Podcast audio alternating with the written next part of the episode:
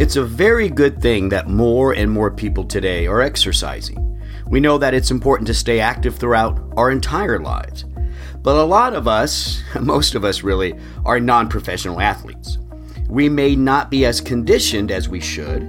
Maybe we're not stretching as much as we should before we exercise.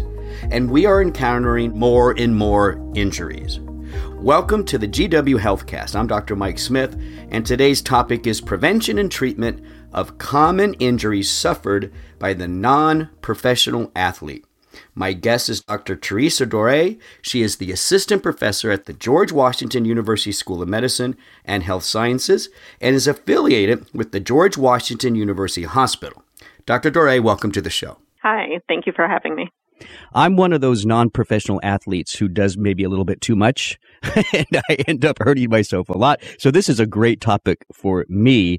Um, I want to start with um, maybe not so much the specific injuries that we will get into. We're going to talk about the top three.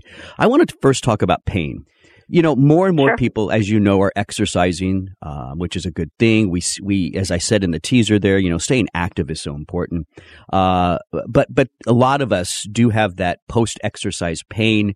When should somebody actually seek out professional help when it comes to pain after exercise? Yeah, uh, this is actually a very common question that a lot of people have. Uh, I think it's very helpful um, to understand that there is some pain that it's okay to work through. Uh, and I think that's typically soreness. You know, it's it's okay to have some soreness after a workout, um, soreness that even lingers to the next day. But as long as it's resolving with conservative measures of ice and elevation, and the soreness goes away, you know, within a day or so of working out. I think that's the kind of pain that's okay to work through and that lets you know that you've actually, you've done a tough workout, your body's recovering, uh, and that's okay um, when I tell people to uh, get checked out, it's usually for pain that's lingering and pain that's preventing them from doing the activities that they want to do.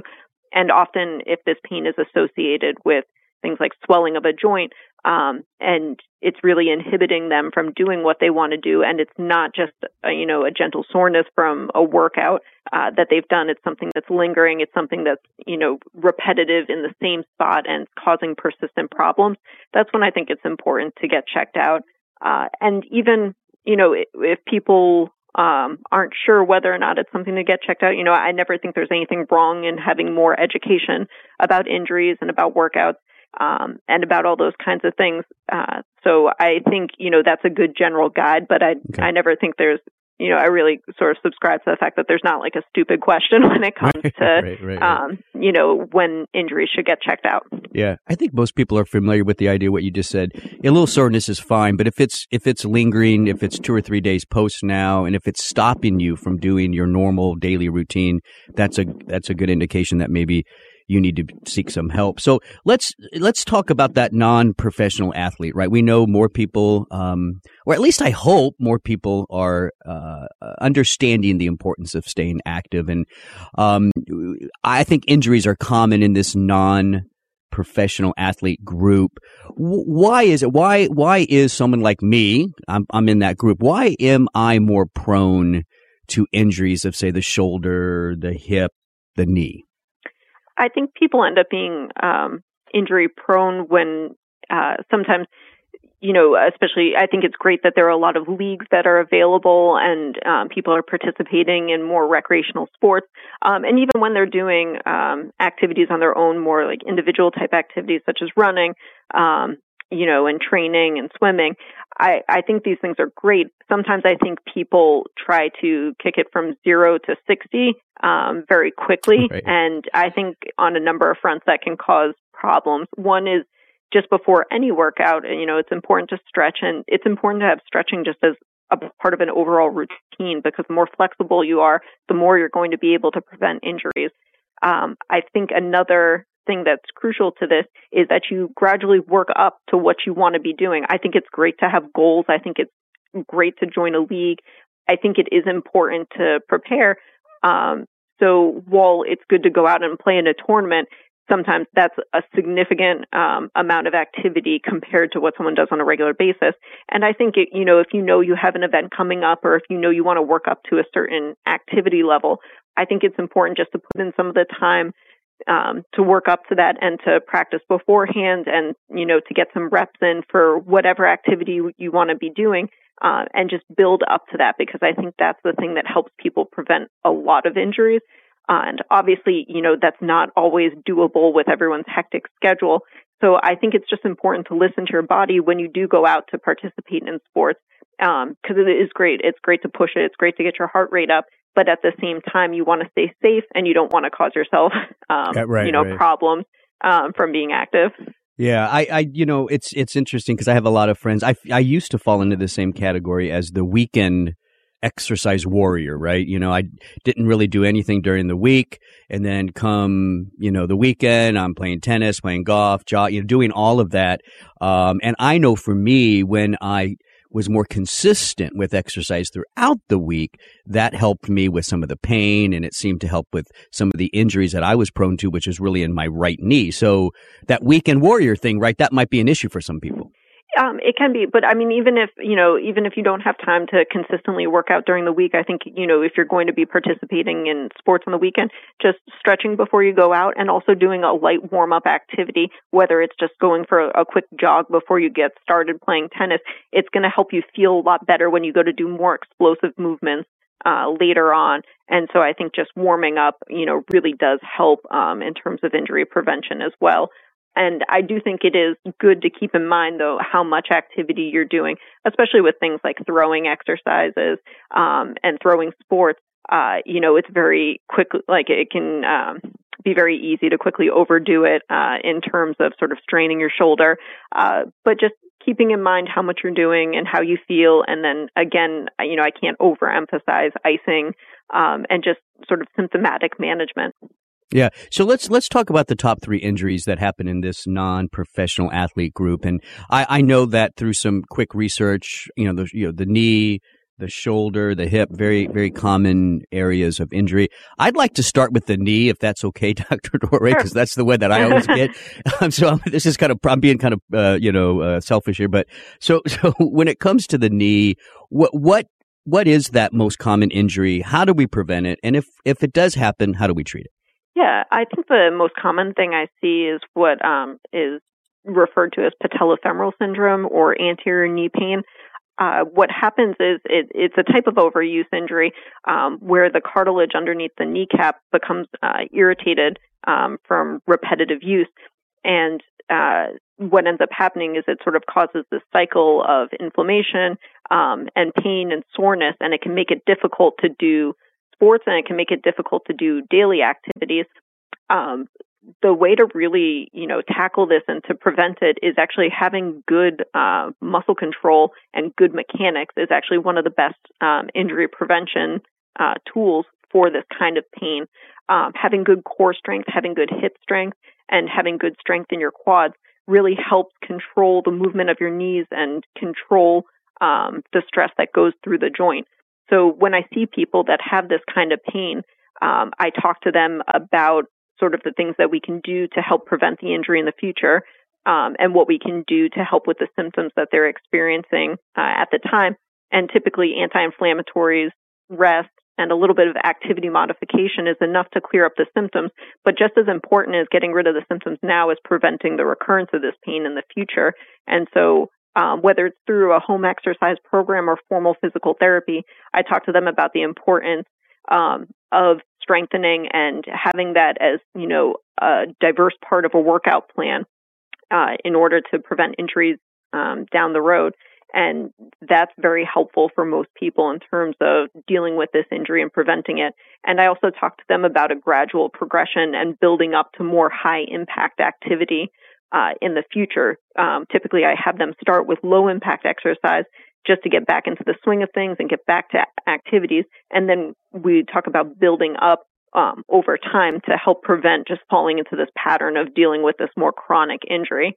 The other thing that can lead to it is um, now with uh, how CrossFit and a couple other workout programs are pretty common a lot of people do squats, um, and deep squats can definitely add to some stress across the patellofemoral mm-hmm. joint. Open chain exercises can also um, put some stress there. So when I see athletes that are dealing with these issues, I talk to them specifically about some of the things to avoid Um, and it's not that they can never participate in those things again, but just getting them symptom free, getting them strong, and then slowly working back into those kinds of exercises. Yeah, that sounds like great advice. You mentioned something interesting that I, I do want to briefly talk about, and then we'll get into. Uh, we'll just move up the body. We'll go up to the hip and then to the shoulder. But you said something about core strength, and we're hearing more and more about how important that is. Tell us a little bit about what that is, what what core strength really means, and how does that help with preventing some of these injuries. Yeah, I mean, I think the most important thing and what I tell patients is you can't consider any injury or any body part in a vacuum. It's connected to the rest of your body. Um, and a lot of uh, people do talk about this concept of the kinetic chain where everything is tied together. Uh, so having good core strength, having good strength in your low back, in your hips, your knees, these things are all tied together in terms of preventing injury throughout the rest of the body. Um, and often, especially for hip injuries, identifying any weaknesses in the core um, are really important in terms of helping to prevent injuries in the future and addressing any current injuries as well. Yeah. Let's go ahead and move up the body. So we talked about the knee. Let's get into the hip. What are some of the, or what is the most common hip injury? How can we prevent it? And if it happens, how do we treat it? Sure. I mean, I think um, I don't necessarily see as many people in the office for this, but having covered uh, sports teams, I think just muscle strains are about the hip are pretty much the most common um, kind of hip injury. And so not just one muscle group, but I mean the hamstrings, the quadriceps, um, the adductors, uh, things that people think of being as like quote unquote groin pulls. Um, these are the things that I see people commonly on the field uh, as having um, injuries uh, that are limiting them during a game. But the good thing is for the most part, these um, injuries are typically low grade, meaning that you know it's something that can be managed without surgery. Uh, it can be managed conservatively and just requires some rest, uh, anti-inflammatory medications, um, gentle stretching, and then a gradual increase in strengthening. Uh, but they can be really acutely painful. They can stop you from being able to uh, continue to play during a particular event. Um, and it's just important to manage it appropriately and to wait until your symptoms resolve uh, until you go back and try to go full swing into right. activities again. Yeah, yeah. So and that so you so you know when people say groin groin pull, that's the I think that's the common lay person phrase for this, right? But it could be really any of those main muscles supporting the hip. Is that right? Yeah, I mean, I think people, you know, sometimes use the, the term groin pull as, uh, you know, a little bit of a grab bag term. Typically, you know, we're talking about an adductor strain, the muscles that are on the inner part of your thigh, but um, people can sort of localize some of these feelings, uh, you know, whether it's from the quadriceps or the hamstrings, kind of right, to the yeah. inside part of the leg. Um, and, you know, they'll feel pain when they've been working out and it'll feel pretty sore, uh, you know, the next few days. Uh, but the good thing is, you know, with uh, just some of the conservative measures, we're usually able to get people past it um, pretty quickly. Sometimes hamstring injuries can linger a little bit longer, uh, but I think just having good education on it um, and knowing what to do um, really helps people get past most of it. So let's just kind of continue going up. We got the knee, we got the hip, now we got the shoulder. What's the most common injury there? How do we prevent it? How do we treat it? So uh, the most common injury I see in the shoulder is kind of a continuum of injuries, which is uh, strain of the rotator cuff, um, which can cause pain in and of itself, uh, but occasionally there's um, a bursa, which is a lubricating surface above the rotator cuff, and this can actually become inflamed, and that can cause what's called bursitis. Uh, those are definitely the most common things I see, um, whether it's people that are doing sports that require throwing or just a lot of overhead motion. Um, it's not uncommon to see people come in with pain that they feel in the front of the shoulder, down the side of the shoulder, um, sometimes even in the back of the shoulder. And uh, in terms of prevention, again, just circling back to some of the points about stretching, warming up, um, and keeping track of how much activity you're doing, especially if it's repetitive activity, um, and icing and uh, you know icing after uh, sports, that can definitely help prevent it.